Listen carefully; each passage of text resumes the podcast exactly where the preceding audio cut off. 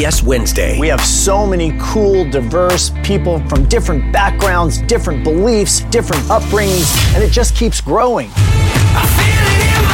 I'm a citizen of the United States. I'm a hustler.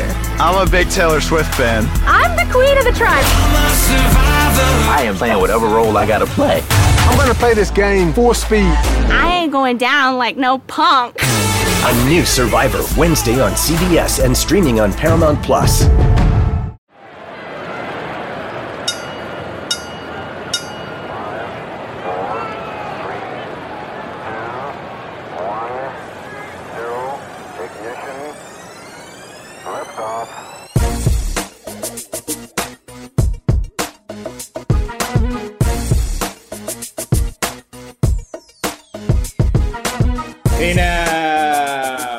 Two days into the road to WrestleMania 36. We're back. State of Combat Professional Wrestling Edition. You know by the sound of this voice, it's your boy, the Silver King, Adam Silverstein, coming to you live from South Florida, the site of Super Bowl Live. Not Liv Morgan, Super Bowl L I V. I believe that is 54. And it is going to be a busy week for yours truly down here in South Florida, going to my first ever Super Bowl. A couple weeks coming out of the uh, College Football Playoff National Championship. Went down to Orlando for the PGA Merchandise Show last week. It is a busy, busy month or five weeks, whatever you would like to call it.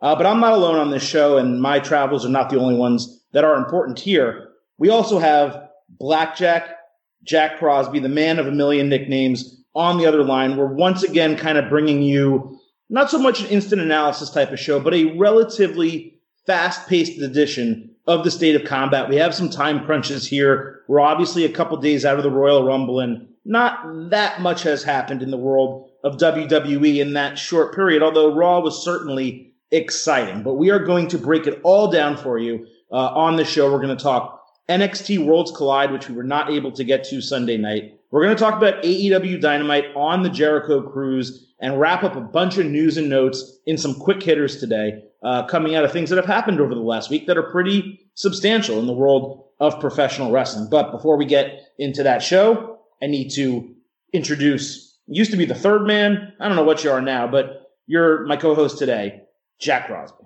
I'm just here, man. Boy, you talk about the Super Bowl, and I hit that part of the year where I do, or I, I hit that part of every WrestleMania season where I wish they would just bring their own Roman numerals back for these. I really miss those. I do. I, you know, I don't really like the WWE's gone away from not just the Roman numerals, but they don't even refer to it by numbers anymore. Just like, because Vince says it makes it sound old, like, c- come on, man. Like that's one of the Vince systems where you're like, dude, really? It is a little ridiculous. WrestleMania, the name, the brand, does stand on its own. Just you like would the, think, just like the would, Super Bowl does. But the, you would think as, is, as the number went up, you would be proud of that. Right, right. It's important. It shows legacy. It shows that that you have built something that has sustained such a period of time. I think maybe he looks at it like we don't see SummerSlam 27. You know what I mean? It's only Mania, but Still. you know, I'm I'm okay with them not including it in the logo if that's what they want to do for brand reasons. But when you're referring to and you're promoting this, this is freaking WrestleMania 36. I mean, it's yeah. great. Like the fact that I've been to so many recently, I would love to say, hey, I've been to X of the 36 WrestleManias. You know, like it means something to fans. So, so dumb.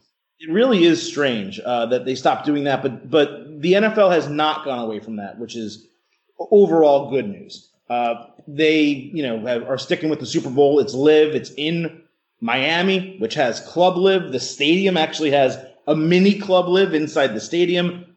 I don't know what's going to happen, uh, but it's going to be an exciting game between the Chiefs and 49ers. And yours truly uh, is very excited to be able to go to his first ever Super Bowl. The, one of the prior times the Super Bowl was in Miami, the 49ers also played in it. Off the top of my head, I'm forgetting who they played. Um, my parents went and I didn't get to go. I was too young at the time anyway. But that was one uh, of the Broncos games, wasn't it? It might have been, uh, but but it was back in the day for sure. I was real young, and I didn't get the opportunity to go. And subsequent ones here, um, you know, without working for CBS Sports.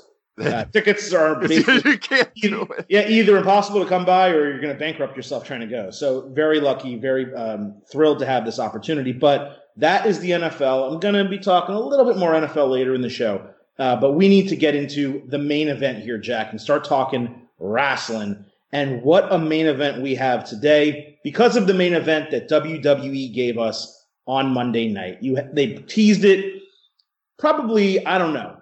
I'm going to be generous here. 27 times over the course of the show that Edge would be there and, and make an announcement and talk about his decision or ability to return to the ring. And we got that in the main event. Edge came out, gave a really strong, uh, candid promo about, you know, what it took for him to get back, having an additional surgery, you know, the, the violins playing, everyone's, you know, really feeling it, uh, getting, he's getting emotional. It's a great moment. And they pay off the tease in the Royal Rumble. Randy Orton comes out and from what we saw, the second Orton came out, Jack, through the end of that segment, that's as good as it gets. It's as good as WWE storytelling and professional wrestling storytelling gets. And for them to be able to tell that much and develop that much of a storyline in about six minutes, there was like a three or four minute overrun to the show. For them to be able to accomplish that, um, it just goes to show not only how good those two are, as true Hall of Famers, not only how good the storyline is between them, but how poorly booked and written WWE had had been from like I don't know the prior August, let's say, through this past September over the count over that year period. How terribly uh, WWE had booked, where they can't take something simple like an injury storyline. Now this was a career-ending storyline, but an injury storyline and put two guys on the mic without a script and just let them go do their thing. And granted, I said this on Twitter, you know, Edge is a Hall of Famer. Randy Orton's a future Hall of Famer, first ballot, you know, if that was such a thing in WWE. But so these are two of the, of the best to ever do it. Still, this segment was so freaking good. There were people who don't watch WWE who ended up finding clips online and are like, I'm going to turn in next week. And I think that's a credit to Edge. It's a credit to Randy Orton. It's a credit to Paul Heyman and Vince McMahon for booking it that way. And it, I think hopefully this opens some eyes on what these superstars, not just these two guys, but the roster as a whole, can do when left to their own devices. They stole WrestleMania season right off the bat from everybody else, from Brock and Drew, from Roman and the Fiend, presumably, from Charlotte. They stole WrestleMania. If this keep, I said it when I tweeted it last night. If they keep going on this track, this is going to be the match you're going to wait to see in Tampa. It's not going to be Brock and Drew. It's not going to be any other title match. It's not going to be anything else they put together. It's going to be Edge getting his hands on Randy Orton. It's, you know, when people say old school professional wrestling can't work today, yes, it can. Yeah. It did last night to perfection. To perfection. And, and what worked. you just what you just said though is a danger of this because look, if we're being completely honest, the Drew McIntyre Brock Lesnar match, it's exciting, right? We like Yeah. Drew we like Drew it's different. McIntyre. Exactly. We like Drew McIntyre. He's someone different. It's not a Roman Reigns. And as much as we love, you know, Daniel Bryan and AJ and guys like that, we've seen those now. You know what I mean? We we want to see something different at WrestleMania, and we're getting that. At the same time, that's a storyline they gotta figure out and develop over the next 68 days, I think it is, as we tape this show. That's a lot of time for two two big dudes. And Um, to their to- credit, Drew did a good story. job. Drew did a good job in his role last night of getting it started. I, I enjoyed that. I thought Drew did a good job. I thought the Brock stuff was good. But these two just again, it's classic professional wrestling booking. All you're going to wait for from now until Tampa is when Edge gets his hands on Randy Orton. Now, what I say that meaning Edge should not touch him until April 5th.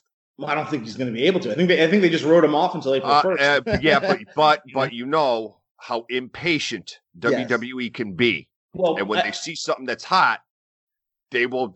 You know, may, they might have had a plan to bring Edge back in. I'm just gonna like a month and a half.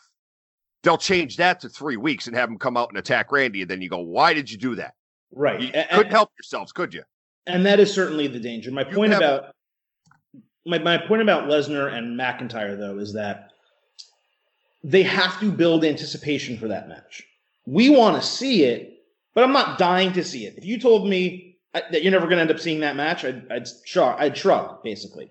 But this is now a match, like you said, and this is why I'm coming back to it, that has now become the main event of WrestleMania 36 in a flash. And WWE, you know, as much as we would like that, they ultimately can't have that. You can't have two guys on the other side of 40 main eventing your show when you have four world titles, two women's, two men, and some of the best wrestlers in the world on your roster.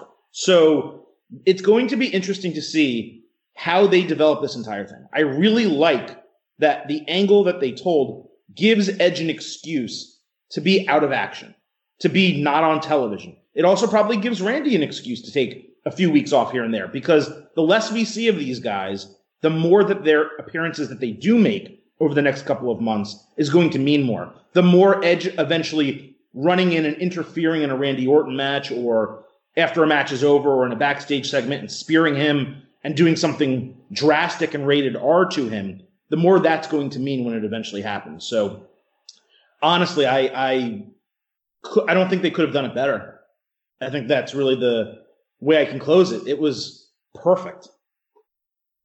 No, that was that was perfection. The other thing I love during that, and we'll close on this, is uh, when Edge was giving his promo, and he started running down a lot of the names uh, in the match, uh, in the Royal Rumble, and, and how he'd love to face them. He said Roman Reigns and Matt Riddle and so on. I don't know if you noticed this, Jack, but he stopped on Seth Rollins and like like crunched his face and gave a death stare into the camera. And I thought that was fantastic storytelling. Obviously, if you guys remember, I don't know the year, but part of 2015. 2015 when Rollins was heel and he was trying to get John Cena to allow the authority back uh, into WWE. He basically put, I believe it was, he put Edge's head on top of a Money in the Bank briefcase or a chair or something like that, and uh, basically used that as a threat to Cena. You know, I'm going to stomp him if you don't do this. Cena relented. Edge went to do it anyway, and then it really continued the Seth Rollins and John Cena feud, which was great. So I thought it was great storytelling, and it may have just been Edge doing it that they didn't forget that because if you told me that the actual direction for Mania was going to be Edge and Rollins, paying off that storyline, that would have been just as good. He really did have two ready-made potential opponents in Orton and Rollins, and I think either one would have worked really well for him. There's a lot you could do with Edge, which is why it's so exciting. Obviously, you have to get the Orton thing out of the way first, which it's great. But but post WrestleMania, that's what that's when for me I think it gets interesting. Now I don't know if they if a Randy Orton match is going to be a one off or if they're or if they're going to do maybe one more. What what whatever's it, what's after WrestleMania? I can't remember anymore. Whatever's after payback. Usually they do a, a, Something. a payback or backlash. Uh, I think we call it pay backlash. One of those. things. So they might do one more, which I don't know. We'll have to see if it's worth it or not. right. Um, but no, there's there's it's so exciting the things you could do with Edge, new guys, older guys, you know, guys that are just becoming veterans now, like a Seth Rollins or Roman Reigns, you know, throw them in there. Because here's another thing I, I'm I'm waiting for. Like this is all well and good, but what I really can't wait for is when Edge turns heel Oh yeah. because that's when Absolutely. Edge is at his best. Like he's doing this great work now as Randy, because we all know Randy is the greatest psychopath in the history of wrestling, probably. Maybe next to Kevin Sullivan. Might go Kevin Sullivan, Randy Orton. Yeah. But Edge, as it, we know that that's where Edge shines the most. So eventually down the road, whenever it may be, he's going to turn heel, and that's going to be awesome. It is, and and it's going to be a good opportunity for them to kind of go through a bunch of heel opponents for him, and then make that switch, and he has a bunch of face opponents. And depending how long he's with the company, I know that it seems, I think, like he wants to be on Raw specifically, maybe for family reasons. Maybe it makes sense with their travel schedule with Beth. I'm not sure, but if then he goes to SmackDown and they do a draft again in October or whenever they end up doing it, that's going to be really interesting as well. They may even do it. We don't really know what they're going to do now because the superstar shakeup was so bad, and they did the draft and they did the draft in October after the TV deal. We don't really know what their plans are going forward, and that includes pay per views as well. We're going to talk later in the show about Super Showdown, but I just told you that Pay Backlash is usually after WrestleMania, right? Well, it was supposed to be, and then last year they did Money in the Bank like immediately after Mania, which was so weird, as opposed to doing it in June or July. Um, so they're Ah, yeah, I forgot about that. so, so these super showdowns, the blood money and the sands, these their schedule has been really screwed up over the last few years. So between that, the brand split, the draft, we really don't know what WWE is going to do. And I think that's kind of the exciting part where, again, a year ago at this time on the road to Mania, we were like, all right, Becky's there. It's going to be fun. It's going to be good. We have the Kofi storyline. But I didn't feel a lot of real anticipation for the pay per view. I feel that this year already. And I think it's mm-hmm. only going to get better over the next couple of months. I want to end the Edge thing on this, Jack. I don't know if you saw it. It was a late night. Last night, it was a late two days for us, 48 hours. But WWE posted on social media the aftermath of Randy Orton's attack on Edge. It's a six minute clip. It's on Twitter, Facebook, and probably YouTube and wherever else. And I badly wish that it was on television as well. I wish they stayed with it on air because Edge is incredible. So, long story short, and you guys should definitely go watch it. They put him in a neck brace.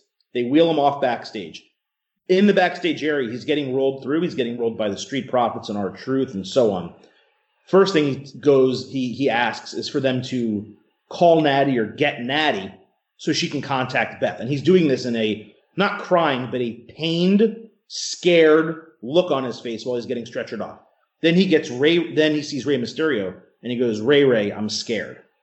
And they roll him into the ambulance, and R-Truth's yelling at them for, you know, being rough with him, basically, and they, they roll him into the ambulance. They speed off and they show the ambulance uh, driving through the curves of this parking structure under whatever arena they were in in Texas. It was awesome. It added another layer to the devastation that Randy Orton delivered in the ring. And again, I'm not saying it's the type of storytelling that only WWE can do, but they've mastered it when they choose to go and do it, and they freaking mastered it on Monday night. So, uh, Edge, Orton, fully excited for it. WrestleMania 36, road to WrestleMania 36 has begun, and that's where we're going to continue here, Jack. In the main event, a couple notes from Raw, a couple notes from WWE as it pertains to WrestleMania. Uh, we started obviously with Drew McIntyre officially challenging Brock Lesnar beats the OC uh, two on one. I thought it went a little bit too easy for me. The, that the OC is a legitimate team. They were just recently tag team champions. I think it should have been harder than that. And then he gets F5 by Brock. And we've seen this basically every time Brock gets called out for Mania. Uh, I thought it was fine. Drew's promo was really good. It's tough to for me to buy him a little bit as a face, even though I know he's a good face. Uh, he just looks like a heel. You know, he's so dark and he, and he's so uh, uh, you know, what's so violent. He's so capable of being violent that the the face turn was very sudden this month, right before the Royal Rumble. Uh, but ultimately, there's a lot of beef in this match, Jack. Uh, this is a Vince McMahon dream match for WrestleMania, and I think those two delivered on Monday. Yeah, which is the problem I have, because like you said, I don't have a problem with Drew as a babyface, but what I started to notice last night when you're putting a microphone in the guy's hands he he's he's showing his personality, but the problem now is he's becoming the corny baby face. He is corny. I agree.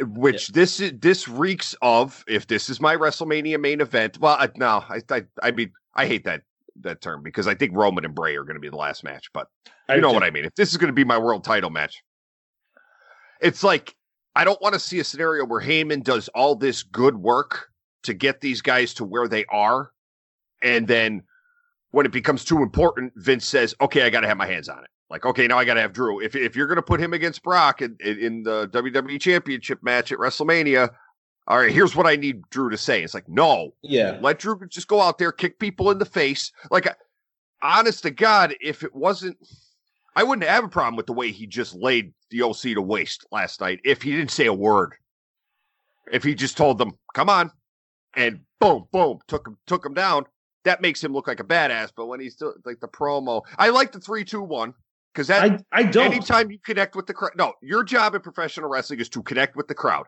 That connects with the crowd. He's doing his job 100. percent That's that caught on. So three, two, one. And people know someone's getting kicked in the face. Love that. And if he's going to go over at WrestleMania when he's in front of 70,000 people and they know it's coming and Brock is staggered and Drew says three, Two, that's going to be a WrestleMania moment we're never going to forget when he kicks Brock's head off and pins him. I'm not a huge fan of telegraphed finishers in general. So Roman Reigns, ooh ah, Shawn Michaels, I love the super kick, but the pounding on the canvas. Randy Orton, I love the RKO. I have said many times it's my favorite finisher all time. I hated when he banged the canvas because it lets your opponent know that you're about to hit them with the finisher. It's like it's it's the opposite of what a finisher is supposed to be, which is yeah, sudden and effective. But but from a logic standpoint, in a fight, if they're discombobulated, they don't know what the hell's going on. But they're not always discombobulated when you're. That's why the RKO is so good because it comes out. It can, you can hit it out of nowhere. Using that, it takes away that factor from it. But um, so I'm not a huge fan of telegraph finishers anyway. But what I particularly don't like is that it wasn't natural. It wasn't like Drew just did the fingers. He would he's screaming three, two, one to get the crowd to buy into it and start doing it. Which again, it's fine. It's wrestling. That's the ultimate goal. But when we're talking about him appearing corny, to me, that's part of him appearing corny to me. Oh. Stuff, stuff like that. So you're right, though. Had he just beat the crap out of the OC, grabbed a mic, and not necessarily like Goldberg, but basically said, "You're next," and thrown the mic down, or or maybe saved his challenge, beat them, then done that. Hey, Brock, you're next, and that was his challenge. Then all of a sudden, it's really exciting and good.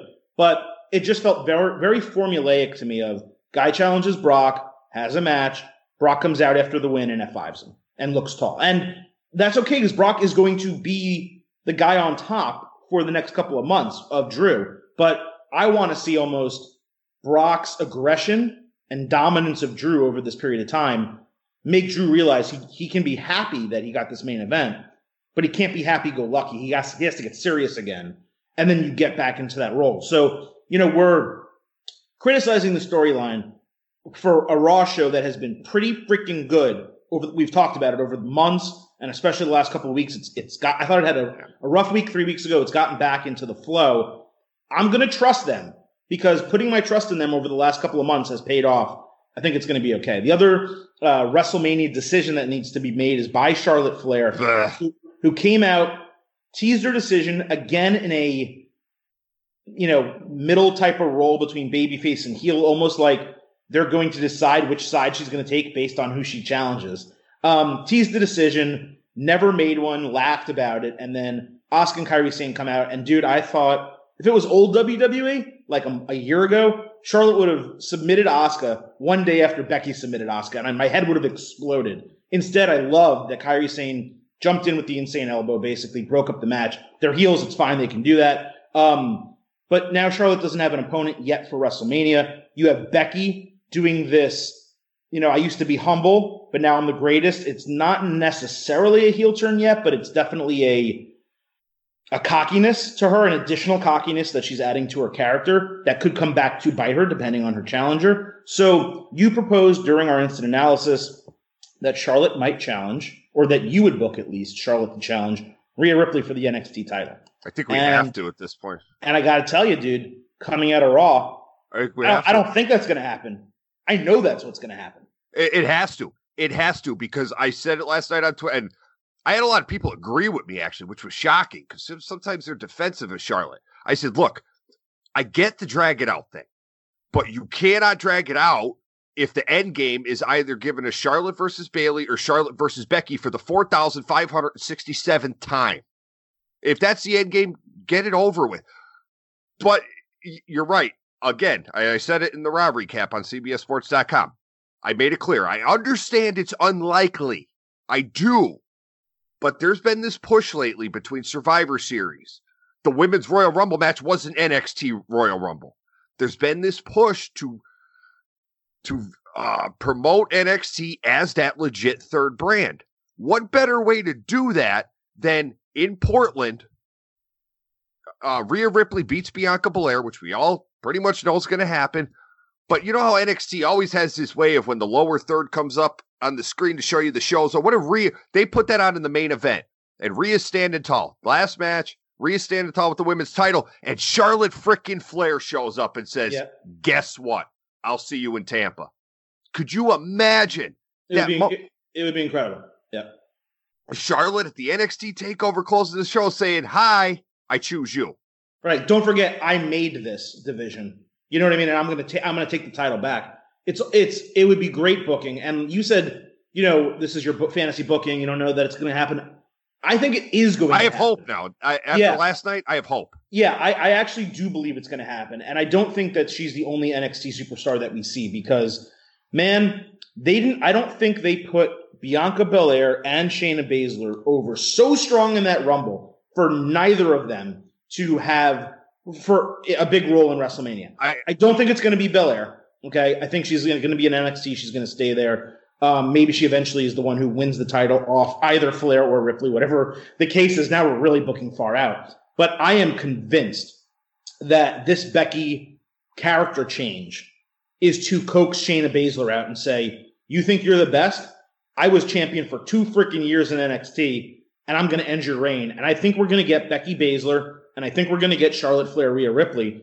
Now, on the SmackDown side of things, Jack, I think Bayley is either going to lose the title in Elimination wow. Chamber, or I think they simply use Elimination Chamber to get her number one contender. But let's not forget when when we're talking about, hey, you know, Charlotte versus Becky or Bayley would be boring. We're not wrong about that. It would be boring. But WWE can change either of those titles anytime they want. They did it last year. In my mentions, while I was after I said the Charlotte thing, one person did point out something that I thought was interesting, and I said, "Huh, I guess it could happen." They said, "What if Shayna Baszler takes the SmackDown title off of Bayley in the next few weeks?" I said, "Possible, yeah." Ah, and they go, and then Charlotte just says, "Okay, I'm going after Shane." I went, "Hey, that's not. Hey, that's not a bad idea." I said, "All right, that would work. That would only, work." The only problem with Charlotte as um this the Royal Rumble winner is WWE's insistence or willingness, I should say, to keep couples together on TV. So if she was to win the SmackDown title, that means Andrade basically is going to have to go over to SmackDown with her. How do you make that happen? Um, so those are things that need to be considered as well, and I do think that puts them in a little bit of a bind. Now, if they are willing to kind of split, you know, that could be possible certainly, but they're also pretty not new into their relationship, but they literally just got engaged. So I don't necessarily think that's something that they would want. So there is real life to consider when figuring out how they're going to book some of these things. But the bottom line is of this whole thing before we move on Sure. You you you you showed us last night that you're doing the drag it out thing with Charlotte. So therefore, if you're going to do that, fine, that's your choice. But that means that you're the choice for WrestleMania cannot be Becky Lynch and it cannot be Bayley because it's a it's a complete waste of our time, your time, Charlotte's time, yeah. everyone's time. That that's exactly right. If you're going to drag it out, then the result, the end final decision needs to be good enough to make the drag out worthwhile. But again, I'm gonna trust them. It feels weird, man. Like I don't want to put this this many eggs in their basket of like, hey, I trust you guys to do the right thing. But it is WrestleMania season, and we have we do have now, you know, October, uh, basically November, December. We basically have three full months of WWE like paying things off for us. So I'm gonna put the eggs in their basket and see what happens. Uh, I would we would be remiss if we closed out talking about WWE, some of the biggest storylines, without talking about injuries because holy crap, there have been three major ones over the last couple of weeks. Um, it started a few weeks ago where when Sasha Banks, I think it was a senton or a cannonball that she took from Dana Brooke, and and she landed looks looked like on her hip or maybe ribs or something like that. Sasha was hurt, and we knew she was hurt, but it didn't seem like anything was going to come of it necessarily. She was still announced for the Royal Rumble. Expectation she was going to be there. She wasn't. Uh, during the Royal Rumble itself on Sunday, AJ Styles reportedly separated his shoulder, according to uh, Ryan Satin and according to, I believe, Dave Meltzer as well. Uh, timetable TBD. They're not really sure about it. And Samoa Joe on Monday night, again, WrestleMania season. Samoa Joe. Poor like, bastard. Stay freaking healthy. This is three out of four years now.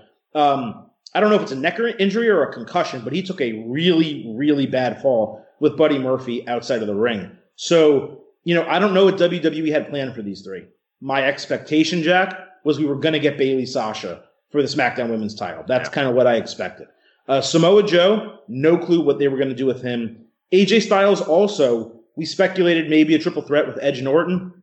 Maybe not. I mean, unless they completely redid that storyline on the fly Monday night in the main event, it seems like they were going to go one on one. So I really don't know what plans were for these three for Mania. Uh, but a separated shoulder, that can be longer than two months. Yeah. Sasha Banks' injury, we don't know. Samoa Joe's injury, we don't know. So it does suck that really three of the best that WWE has right now may not be able to go at Mania as we're talking today. Plus, in the cases of Joe and AJ, they're both over 40 years old. I mean, these guys aren't 21 anymore, and they've right. been beating the hell out of their bodies for God two decades now. Yeah. In, in the case of Sasha, look, I know people don't want to hear this, but this is why. And you you were one at it. Why aren't they doing anything with Sasha Banks? Why? Yeah. Yeah. Look, man, from a business perspective, if if I'm Vince McMahon, if I own a multi-billion dollar business and I look at this woman and I go, "You're you're you're a little reckless out there." Now, now when I say reckless, I don't mean bad wrestler. People, let me explain that before people get all up in their feelings like they usually do. When I say reckless, I do not mean Sasha Banks is a bad wrestler. Sasha Banks is an exceptional professional wrestler. However, when Sasha Banks is in that ring, she makes some really bad decisions with her body. Really bad for the and I get it. You're trying to entertain the crowd. Learn how to pull it back a little bit. You're you're right about that. The thing I'm going to say is this: Sasha Banks has been back for six months. Okay, so this isn't like she came back and three weeks later got hurt, which is kind of actually what happened. But I, but but Samoa you still got to be cautious, Adam. You still have to be. You can't you do. just go. You, and here you go. Six months later, you hurt. do. You you do, and you're right. But you cannot tell me that them not putting the title on her at the end of or during the Becky feud was the right decision because that was she was hot. She was on fire. That storyline was great. And they had a perfect opportunity in a stipulation match to change the title, put it on Banks, and have Lynch chase again to WrestleMania or whenever you want Lynch to chase until. And they didn't pull the trigger. So I'd still I'd still be cautious given the history. And and, and I would people, I would but people I would that have titles Jack, but people that have titles again, when you put yourself, when you put yourself in a position of a multi-billion, uh, like you're running a multi-billion-dollar company, and you look at it and from an investment standpoint, I would tell her, you stay healthy for a year, we'll think about it. Uh, but again, we'll think, think, about it. Here's where I disagree: is when you're talking about August, September, October, which is the time period we're talking about with Sasha.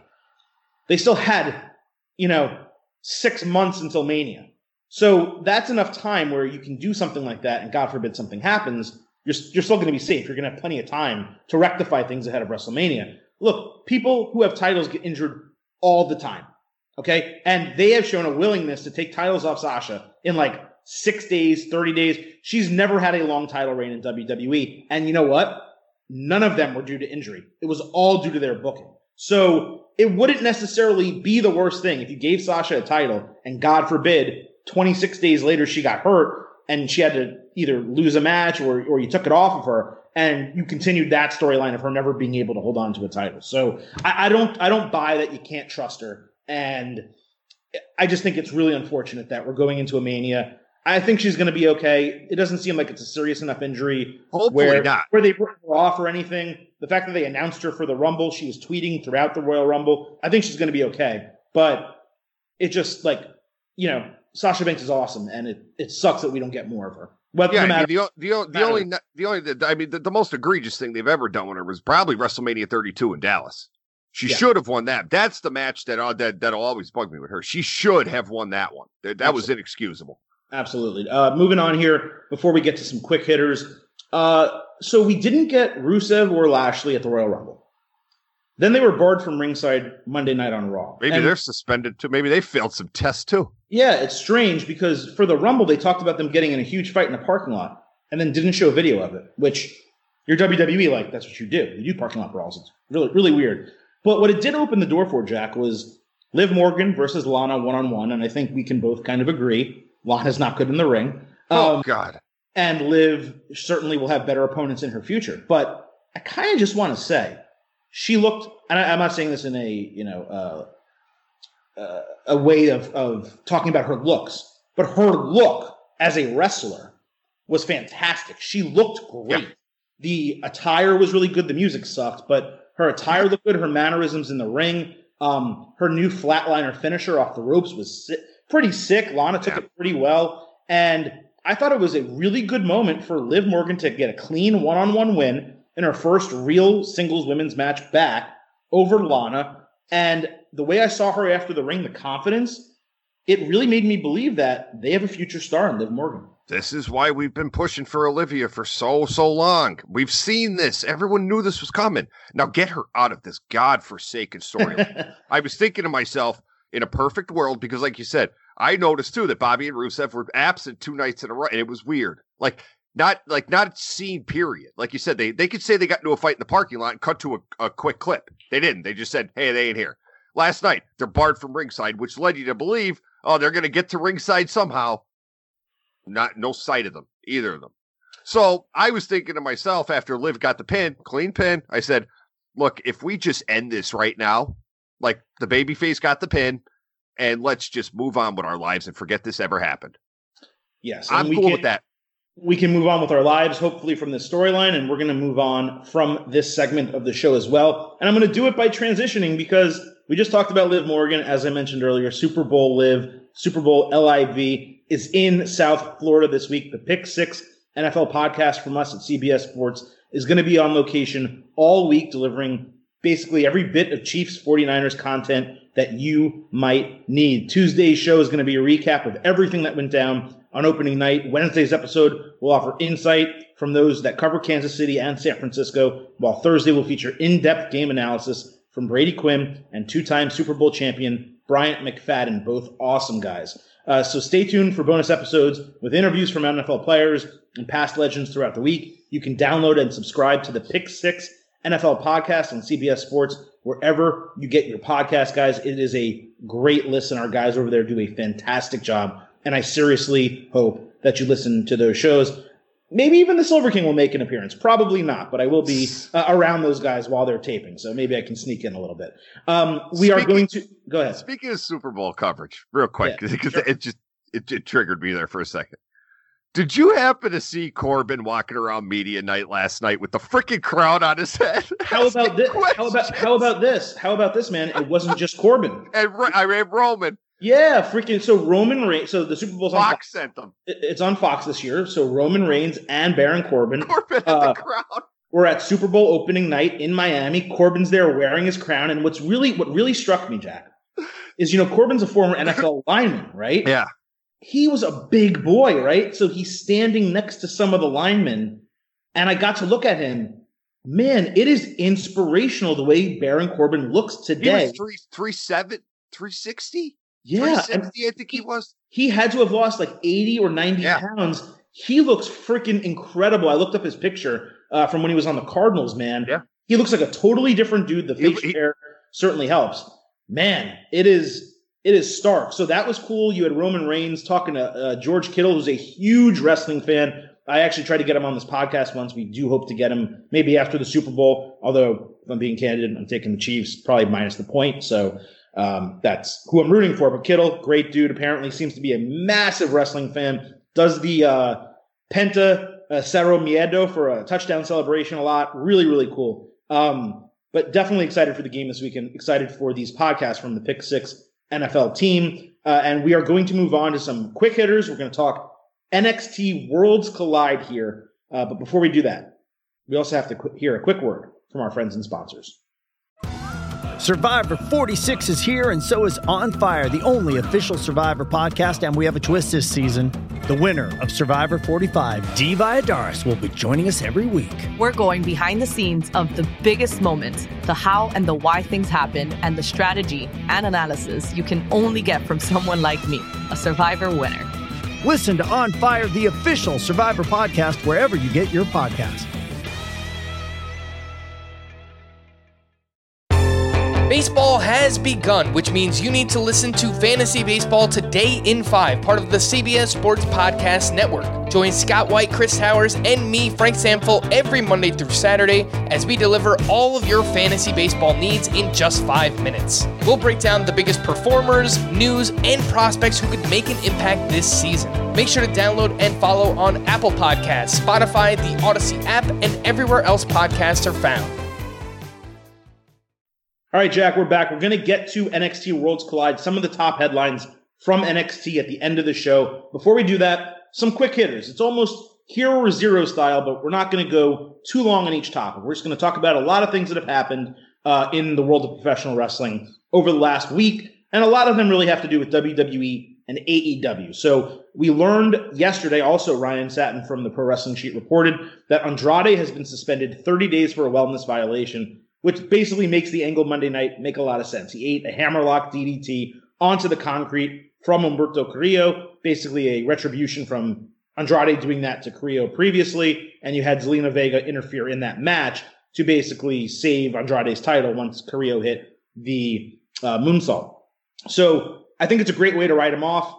I have no freaking idea what they were planning for the U.S. Championship storyline. But what I do know is a 30 day suspension probably isn't going to change that. What I love about the Raw brand is they have so many freaking mid carders right now, and things are rolling in such a positive direction that we're actually not going to miss them on four weeks of television. So for me, it was a, a, totally easy move for them. It's unfortunate that certainly that Andrade got suspended. Um, you know, I think the only final thing to say there is be smarter and, you know, don't put yourself in a position like that, certainly right as you are about to possibly reach one of the top moments of your career at WrestleMania.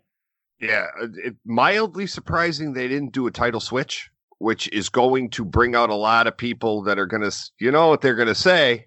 Yeah. They're going to say they didn't take that title off you because of who you're going to marry. So you, you know that those people are going to come because usually you just do it. And plus, they announced the rematch so quick that it, it all lined up to, oh, they're going to all right, throw it on Humberto, and then boom, this guy's suspended. They didn't do that, and now you're taking the top title on Raw and you're putting it on ice for 30 days. Yeah, I'm not the hugest fan of that. While Lesnar's not there, probably yeah, I'm not expecting big fan it, of putting it on ice. It's going to be difficult, but let's not forget they also do have the Raw Tag Team titles with two with two, with one main eventer and certainly yeah. a, a, future we hope main eventer in Buddy Murphy. So there is gravitas to the other title there. It also gives them time to develop the Becky Lynch storyline. I'm okay with it. And then real quick, like uh, uh we had no suspensions for how couple years. Now yeah. all of a sudden they're starting. What ha- something happened? Something was said or something. All yeah. of a sudden now, guys, now we're getting these announcements again. Well, it was it's Robert Roode and Andrade and yeah, but we went so long without seeing those announcements on WWE.com when they used to be so prevalent, and well, now maybe, all of a sudden they're starting to come out. There's always the possibility that new things get discovered and or or tests become better for certain things. So that may be part of it, yeah. but it is certainly um, just odd to me. It's not great. It's not great timing, but you know, doesn't really change. You know, my thoughts on Andrade. This is not ultimately real sports. Oh, so oh God, I, I, don't look at it that way. Um, we also Jack had Tom Phillips uh, return in many ways. This guy worked three nights in a row. He called Worlds Collide, then he called SummerSlam on behalf of the Raw brand, and he officially replaced Vic Joseph on Raw with Byron Saxton joining as the third man with Jerry the King Lawler. Um, I don't know if a lot of people noticed, but Tom Phillips' voice was basically hoarse on Monday night because the guy had been talking for like six hours over the prior two days. But he was very good in in replacement of Mauro Ranallo at Worlds Collide. Folks, that's not permanent. Mauro was doing uh, Showtime Boxing. He was doing the Garcia well, fight. That's too bad. Yeah. Um, so that that's what that was. I don't like that from you. Let's not. I'm not going to get into that right now. Uh, he was really good on SummerSlam. I thought, like, actually, even better than he was at Worlds Collide and then solid on Raw. Certainly his voice was affecting him. But I like the new trio. I think Saxton without Corey Graves gets the opportunity to shine. For me, he's good on the mic. People don't like him, but I think Saxton brings something. Him and Lawler, I think, will develop a really nice rapport. And Vic Joseph, I had no issue with what the job he was doing on Raw. They just didn't really put him in a position to succeed. And Phillips, if we're being completely honest, he's deserved the big chair that he had at SmackDown before they moved Michael Cole. So I really just happen to enjoy that Phillips is getting this opportunity. Nothing against Vic Joseph. Hopefully he gets whatever else is out there, NXT UK, replacing, you know, um, temporary replacements on NXT, etc.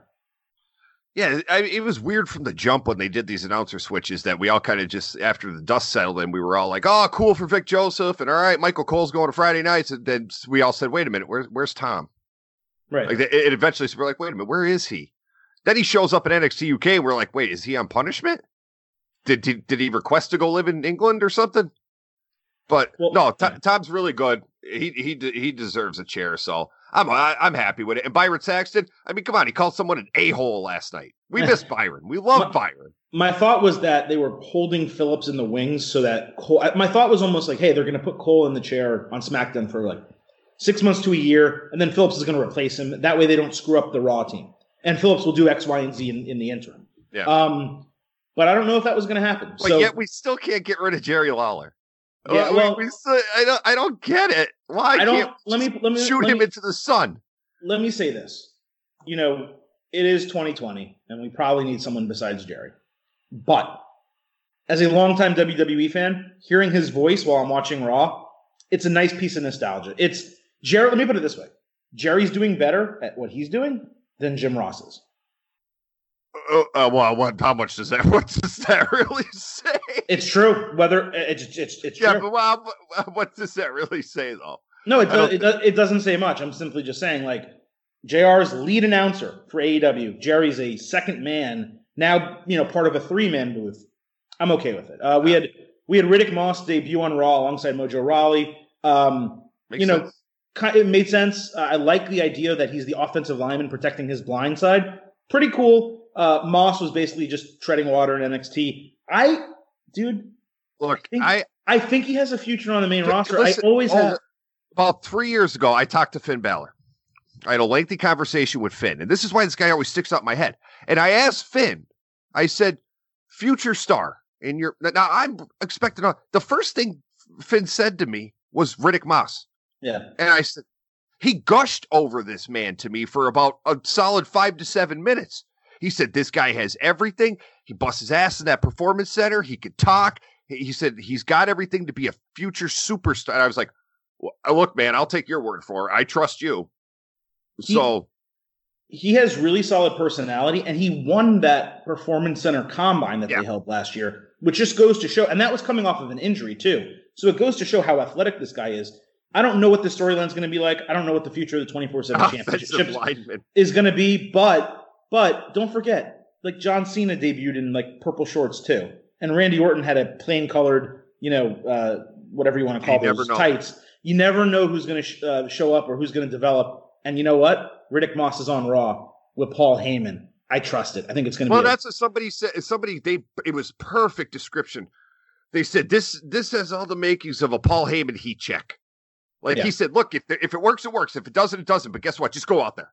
yeah Let's see And- what happens. And, and he wasn't, like I said, he, he was treading water on NXT. He had the Tino uh, tag team that I thought was good with Tino Sabs, Sabbatelli. Um, you know, both of them got injured simultaneously during their breakup angle, right as it was about to start. He came back. He was doing the NXT house show loop in Orlando. Uh, call, a group called the Outliers with Dan Matha and the guy who's now managing Chelsea Yeah, Green. he was doing Robert. Sto- yeah, yeah, yeah. Yeah, Rob Stone. He was managing both of them, and I saw them at a house show. It- They were fine, but Riddick Moss to me doesn't really need a partner. He, I think he has a future in WWE, and may, maybe people didn't love what.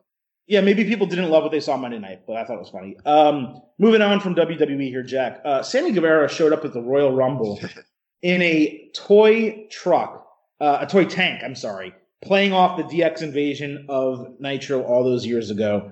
Uh, I just I thought it was hysterical. People will get you know their panties Swiss a little bit on things like that on Yeah. AEW, taking some shots. To me, Whatever. thi- this was as good natured as it gets. Yeah, it was fun. It was it, it was fun for what it was. Come on, it was hilarious. Sammy's hilarious. I love it. Uh, so AEW last week, we we mentioned it briefly during the incident analysis. They taped their show on the Jericho Cruise, the Cruise of Jericho, the Rock and Roll Rager, whatever you want to call it. And you know, I said two weeks ago that the episode of Dynamite that they put out was my favorite yet in the The history of the in the history of the show at Daily's place. Yeah. Yeah. Well, uh, no, no, no, at um, what- Miami, the Bash of the Beach. The Bash. Okay, all right. The Bash of the Beach was my favorite and still is my favorite episode of AEW Dynamite. But this was a really nice follow up to it. Um, and we'll talk about a couple of things that happened during the show. But I absolutely love wrestling outdoors. Yeah. Being able to see the smoke and the pyro and wrestlers like Chris Jericho and Hangman Page, who I'm going to talk about next, walk to the ring with the air in their hair, their, their manes flowing. It makes them look larger than life, bigger than a graphics package can do inside an arena. The crowd, despite being smaller, it's all on top of the action. It makes it feel like it's more intense. You can't do it every week, obviously. Um, but I got like a little bit of ECW feels, and I got some of those. If you remember, uh, you know, Nitro would do a couple outdoor nitros, or WCW would do a couple outdoor nitros here and there. Even when you have like tribute to the troops that WWE did at some of the Air Force bases, granted there wasn't really much wind in Baghdad, but um, there's something unique and special to it. And I really enjoyed this week's edition of AEW Dynamite. And the main reason, Jack, was the start of the show with Kenny Omega and Hangman Page winning the tag team titles over SCU. It was a smart title change, number one. Number two, the storyline develop of Hangman briefly being happy to win it with Kenny, but actually just being happy for himself. and taking the title and jumping into the crowd and doing a, basically a stage dive, being carried up to the ramp, looking at this guy, as I said, with the wind flowing through his mane. Hangman Page looked more like a superstar in that moment than anyone in AEW has the entirety of the company, and I'm including Jon Moxley when he made his return um, at Double or Nothing, when he made his debut at Double or Nothing. That to me was my favorite moment in AEW history to this point. For all of its faults and missteps, which there have been a few, a few big ones, and we've talked about them. But AEW is also, and I knew, like you know, with Cody Rhodes in, in charge, this is going to be the case. They're very good at storytelling because now with Hangman, we're going all the way back to All Out. He gets that world title shot too soon. He gets beat. He loses, and it's been a steady change from there. Little by little, Hangman's been losing it. And now we're getting to that peak where eventually he's just going to turn on the elite.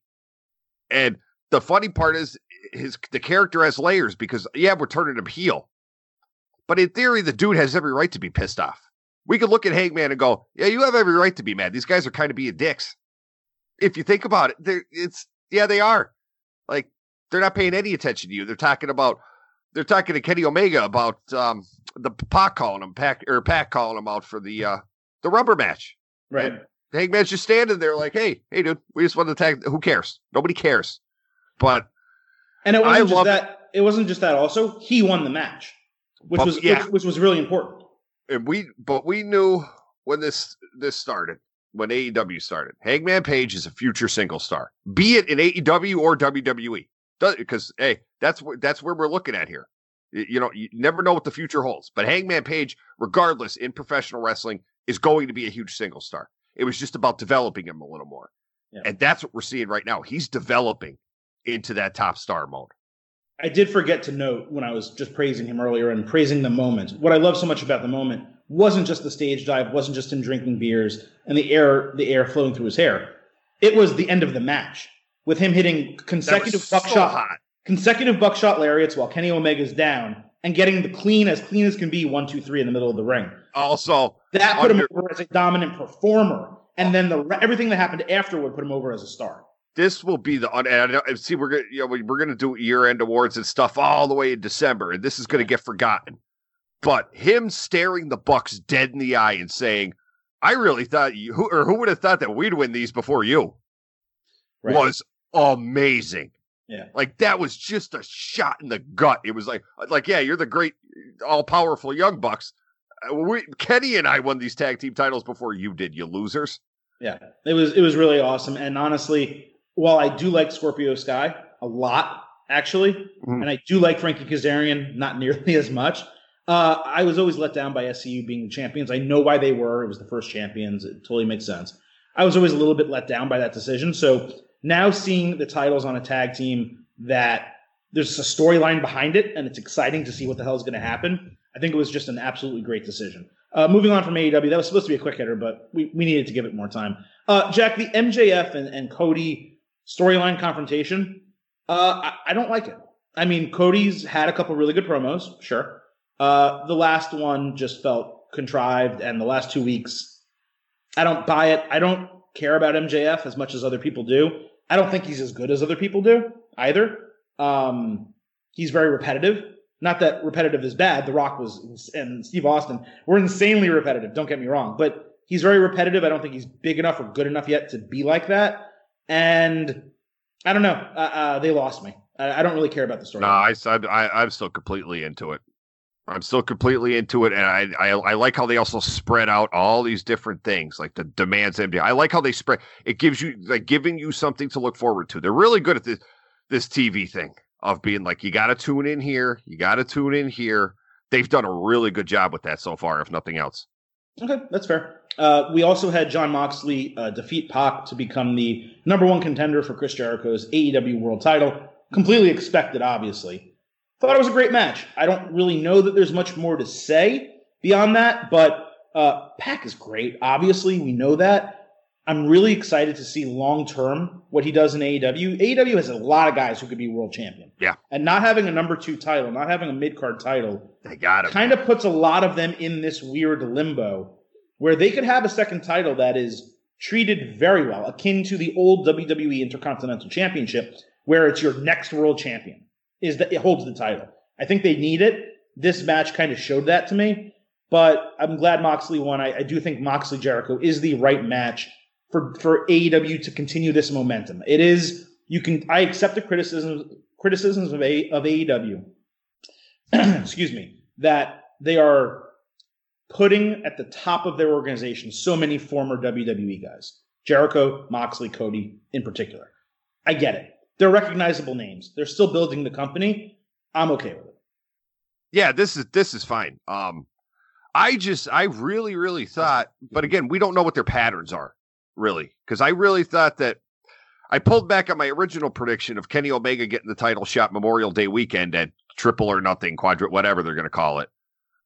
I really thought that was going to be the case, but now they're doing it. They're doing Moxley Jericho now, so I'm like, uh, it, it really, it really leads you to to wonder going in if they're going to do the title switch or not, or if Jericho's going to pull some some more heel stuff with the inner circle. It, I like it because it's interesting because you it, it go 50-50.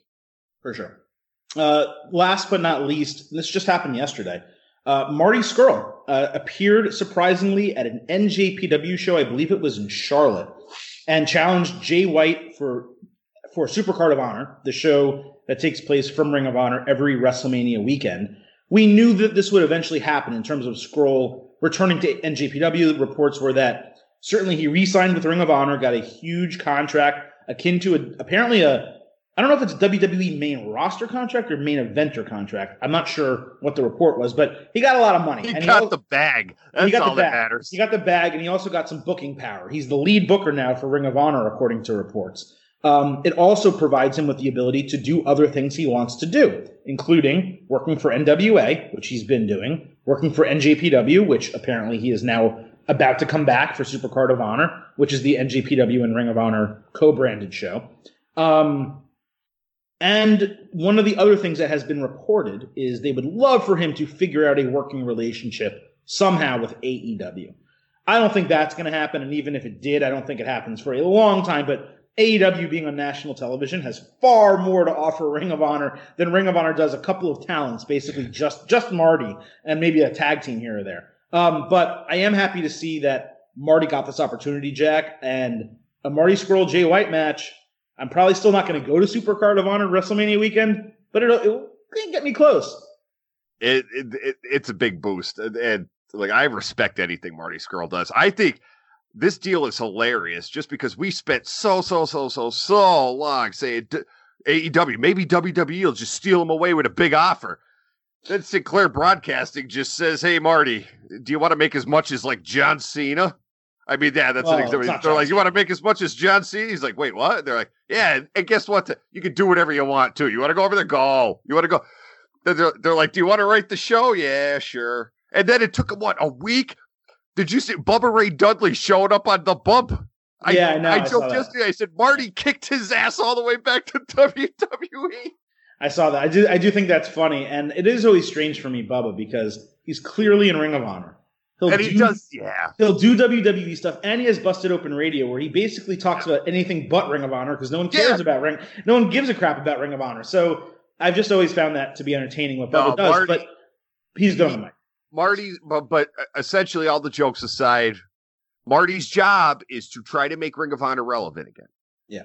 It'll never be as relevant as when it was hands down the best professional wrestling promotion in the world for about a solid four to five years when somebody first told me, "Hey, go to this channel and check this out," when it was it had a small TV, and I did, and I fell in love. In 2003, I saw Bryan Danielson and Low Ki. I said, "I love this. This is my new wrestling," and I stuck with it. You're not gonna probably not gonna get back to that point, but I do trust that Marty is going to do everything in his power with these partnerships to say, let's make this not so much of a joke anymore. Well, it, it, it had been horrible. And I think you're seeing that they at least made a good decision it's always tough to put that much power in a talent's hands, but he's creative. He's he's obviously extremely good in the ring. So I do trust that he's going to get them somewhat back on track. It now just we, hurts me because NXT is doing what it's doing, and Sinclair Broadcasting, as we know, you know, I know they're controversial, but they're loaded with money. That. uh, you look at Ring of Honor, you say there is no reason whatsoever you should not be putting out a product at least remotely close to NXT. There's and no AEW. reason for it. And AEW, There's yeah. no reason for it. Yeah, absolutely. No, you're 100% right. Um, so that is going to kind of wrap up our quick hitters here, and we're going to move into NXT World Collide and really just a look overall at NXT as we move into the lead up, I guess, to take over Portland. Uh, on Worlds Collide itself, we, we're not going to go through every match, Jack, but uh, Balor, uh, Ilja Dragunov, fair to say, good match, but our expect it didn't live up to our expectations, right? Needed a little more time. Yeah, needed more time. Uh, Jordan Devlin won the redesigned cruiserweight Cool. title over Swerve, uh, deserved. Angel Garza, and Travis Banks. Two things here. One, the new title. Look, look, I've been, I've been asking NXT to do two things. Redesign for from a title perspective. Redesign the freaking cruiserweight title and put the NXT on the UK Championship because it's Yeah, not a they. WWE UK Championship. Yeah. They have done both over the last month. So no one's listening to me necessarily, but at least my request got filled. The new cruiserweight title is gorgeous. It's a Love deep, it. deep, deep purple as opposed to the bright purple, and they have some purple highlights in the silver. Um, it's great. I'm going to disagree with you in terms of I know you're happy that Devlin won. Garza just won the title. I would have loved to have seen Devlin kind of get taken out by Garza and Swerve and then gotten into a feud with Garza and then maybe won the title one on one at TakeOver Portland. It was too quick of a, tur- a change for me. I don't know what their plans are. I do think Devlin's great, obviously. I wouldn't have changed the title, but the match was awesome.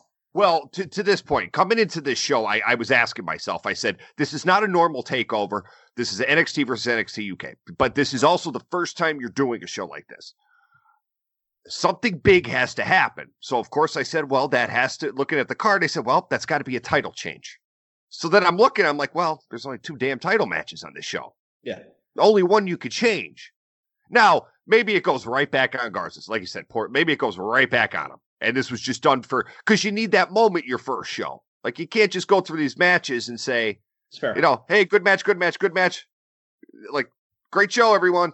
You got to do something to. So this and in, four, in a four way setting, I, I'm Yeah. okay. I'm okay with it from that person. If they if they put it on back on Garza in three weeks or wh- whatever, whenever whenever um Portland is, that's fine too. Yeah, no, you're, you're that's fair. I'll take that. Uh, you also had Rhea Ripley defending the NXT Championship against Toni Storm, and I think it's fair to say these two don't work together. It just this match was not particularly good. Wasn't There was, it, it, it wasn't bad by any means. They're two good workers, but we've now seen them fight like three times in major matches, and it's just there's the chemistry isn't there between those two. It's and time to and it's turn- fine.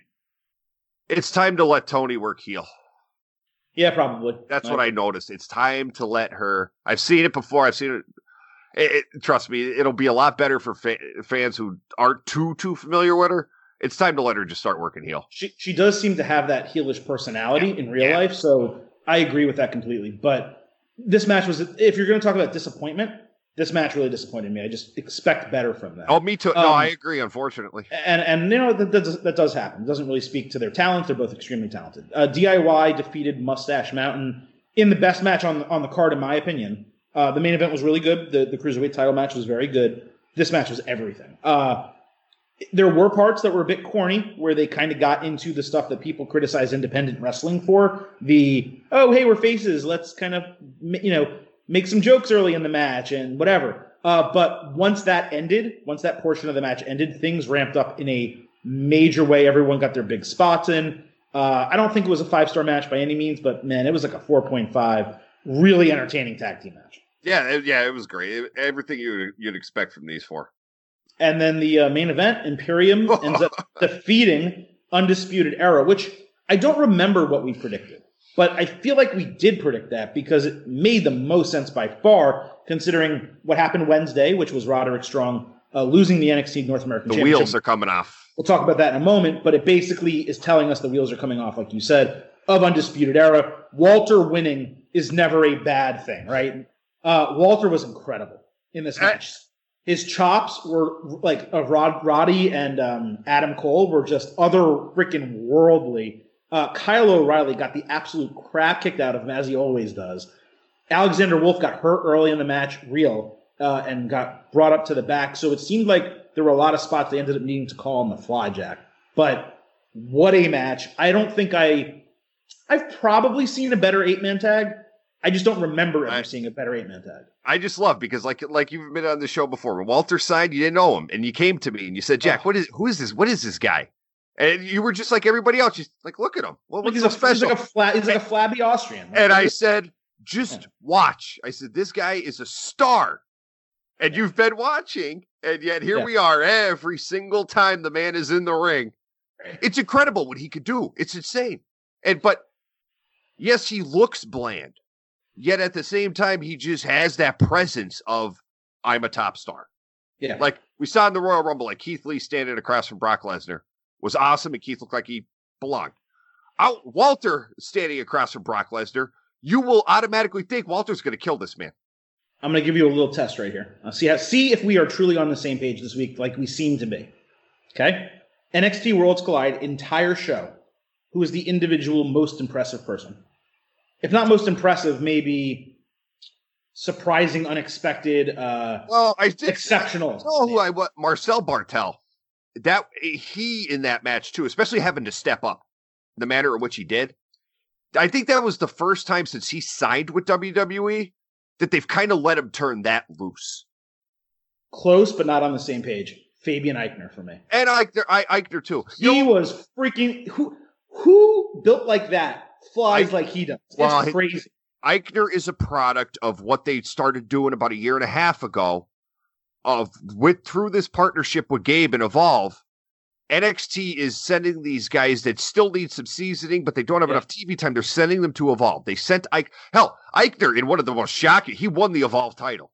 I remember that was shocking as all hell. We're like, wait a minute, you, they put the title on the NXT guy, and he held it for a little bit, but he went there to get some seasoning, and that's where he because he did, he didn't work like that in NXT. He went to No. Evolve and figured out, hey, look, I could do this, I could do this, I could do this, and that's the this is the this is the polished product that we get. He's completely unique, and that evolve thing is a really good point. Um, you've seen it with some NXT superstars as well, where they've, you know, meaning not non UK, uh, where they've gone there, done a little bit, come back. I'm very excited when WWE does go to a tiered model on the network. I actually hope that they take Evolve It better. and, and make it the new developmental territory. We have a, enough wrestling to watch, I know, but being able to occasionally have that to check in on, or when we hear there's a great match, that would be very very nice. Evolve, ICW, Progress, they're all out. there WXW. doing Yeah. Yeah. Uh, now, wrapping up a couple of NXT things before we get out of here. As I mentioned earlier, Keith Lee won the North American title from Roderick Strong on last week's show. Uh, I think I think you and I are of the same mind. God, Freaking great match. Keith Lee is awesome. He was awesome at, at the Royal Rumble too. But I know they wanted to take the title off Roddy. I feel like Keith Lee is such a main eventer and such a yes, pro, a WWE proper guy, Yes. Raw SmackDown, that this stunts that growth and development. yeah, I do, like, and I under, but people need to understand. Yeah, I don't like this. I didn't like that move at all because then. Just a few days later, there he is standing across from Brock Lesnar, and it still hits you. You're like, "Come on!" Right.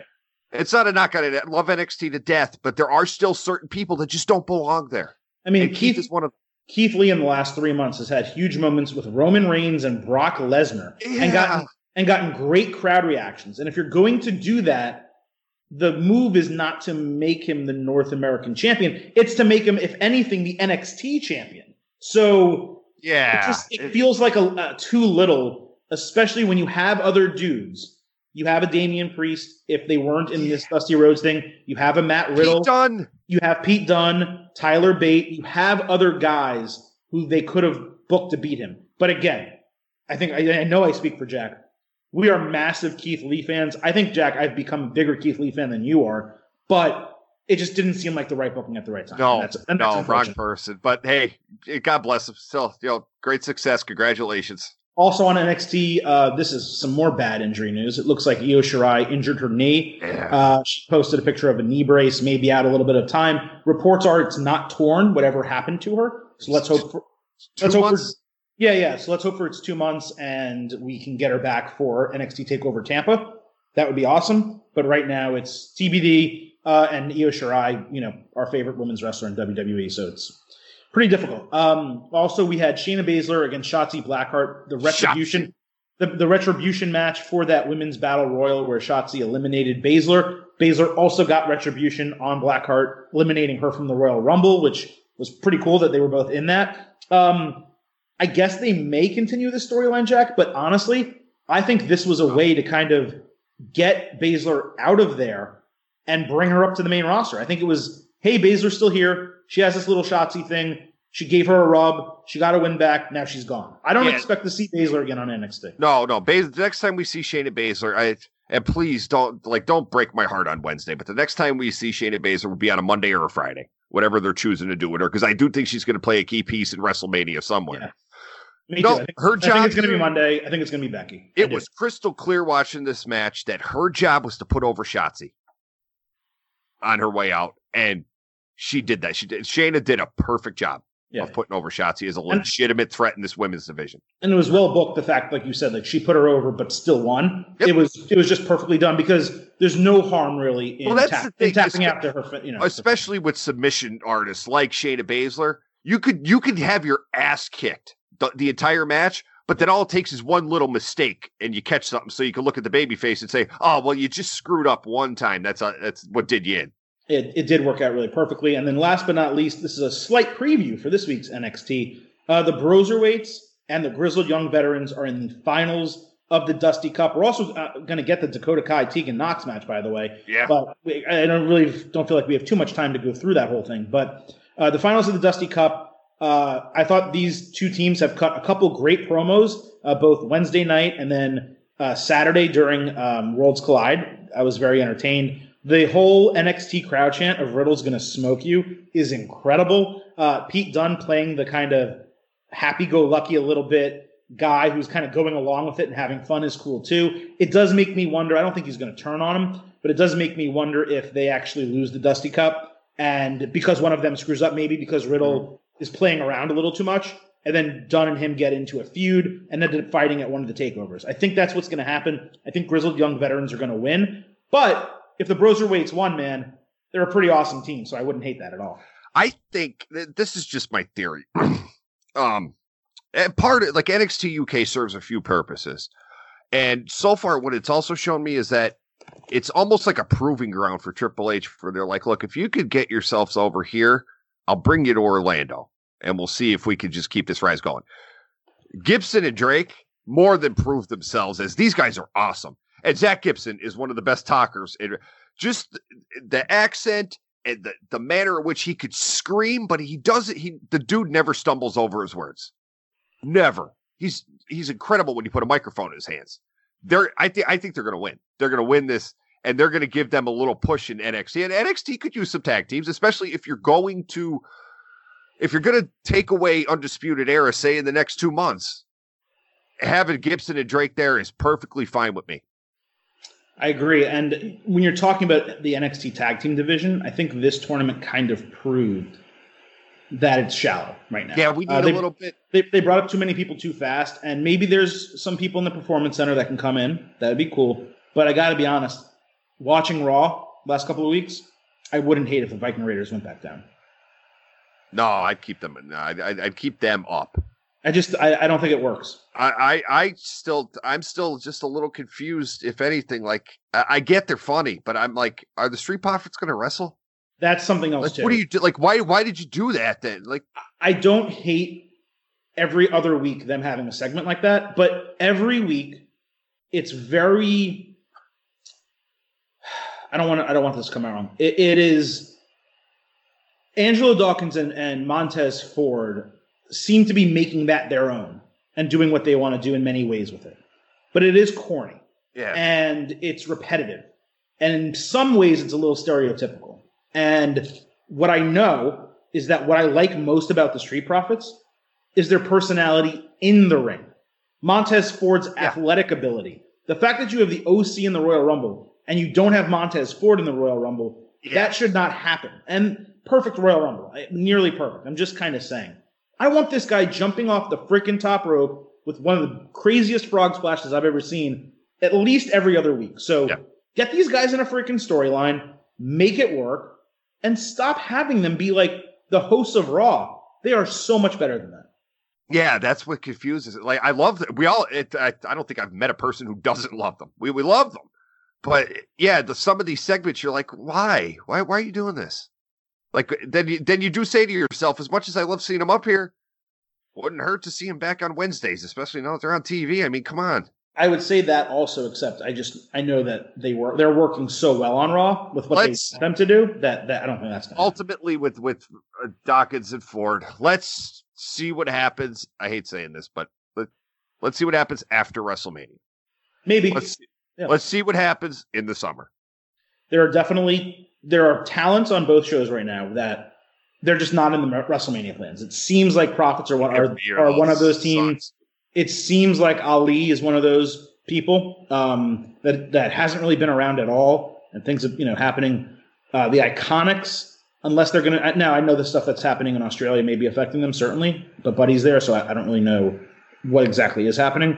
Um, but the Iconics and some women's wrestlers, there just seems to be a lot of people that are not at all being utilized right now. That said, WWE is utilizing more of its talent at a single time than it has been in years. Yeah. So I, I do think they're going to get into this situation where there's a nice rotation. And we see Carmella up and doing something. We see Naomi up and doing something. And they and Mandy Rose is doing a storyline right now with Sonya. They're getting featured. So I I do anticipate that WWE is going to start using its talent better, and because they have been. I just don't necessarily know what they have in store for the Street Profits in the foreseeable future. And they do seem like a team where you want to strike while the while the iron's hot, kind of like with Enzo and Big Cass, right? They never won the titles in NXT. They got called up. They were basically the hottest act on Raw, and they never put the titles on them, and then they split them up. Yeah. That cannot happen. And then they both imploded. Um, that cannot happen with the Street Profits. Now, those guys I think are better. I don't guys, think. but still, again, we you know, we we say the name constantly. The only thing that get, that gives me a sense of optimism for the Street Profits is Paul Heyman. Yeah. I think he knows. He knows what to do. I mean, it sucks that they're stuck right now, but I have I'm optimistic that he knows what to do. Yeah, I do have to agree with that for sure. All right, Jack, that is this edition of the State of Combat Professional Wrestling Podcast. Coming two shows, folks, in, in inside of three days here. Our instant analysis from the Royal Rumble. Do not forget to go back and listen to that. It's an hour long show. We break down the entire Royal Rumble, why the main event was so freaking great, and basically how WWE began its road to WrestleMania with one of its best pay per views in the last couple of years. Like I mentioned earlier, don't forget to subscribe to the Pick Six podcast.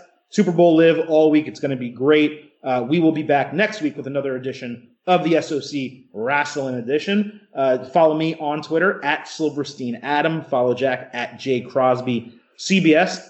Follow both of us and all of our combat sports offerings from Brian Campbell and the rest of the crew at State of Combat. Plenty going on in the month of February in professional wrestling, uh, professional wrestling definitely, but also the world of boxing and MMA. I believe we have UFC 247 with Jon Jones, and we have the Deontay Wilder Tyson Fury rematch, both of which are going to be awesome. So again, at State of Combat on Twitter, CBSSports.com for all of our combat sports writing. And Jack, a little bit of breaking news: the soundboard will be back on next week's show. Silver King has been doing the, la- the last couple of episodes remote. So again, no Savage. I don't have Kenny Omega sending you off by saying adieu. Uh, we're just going to leave you with those two words that you know always come out of these lips. We out.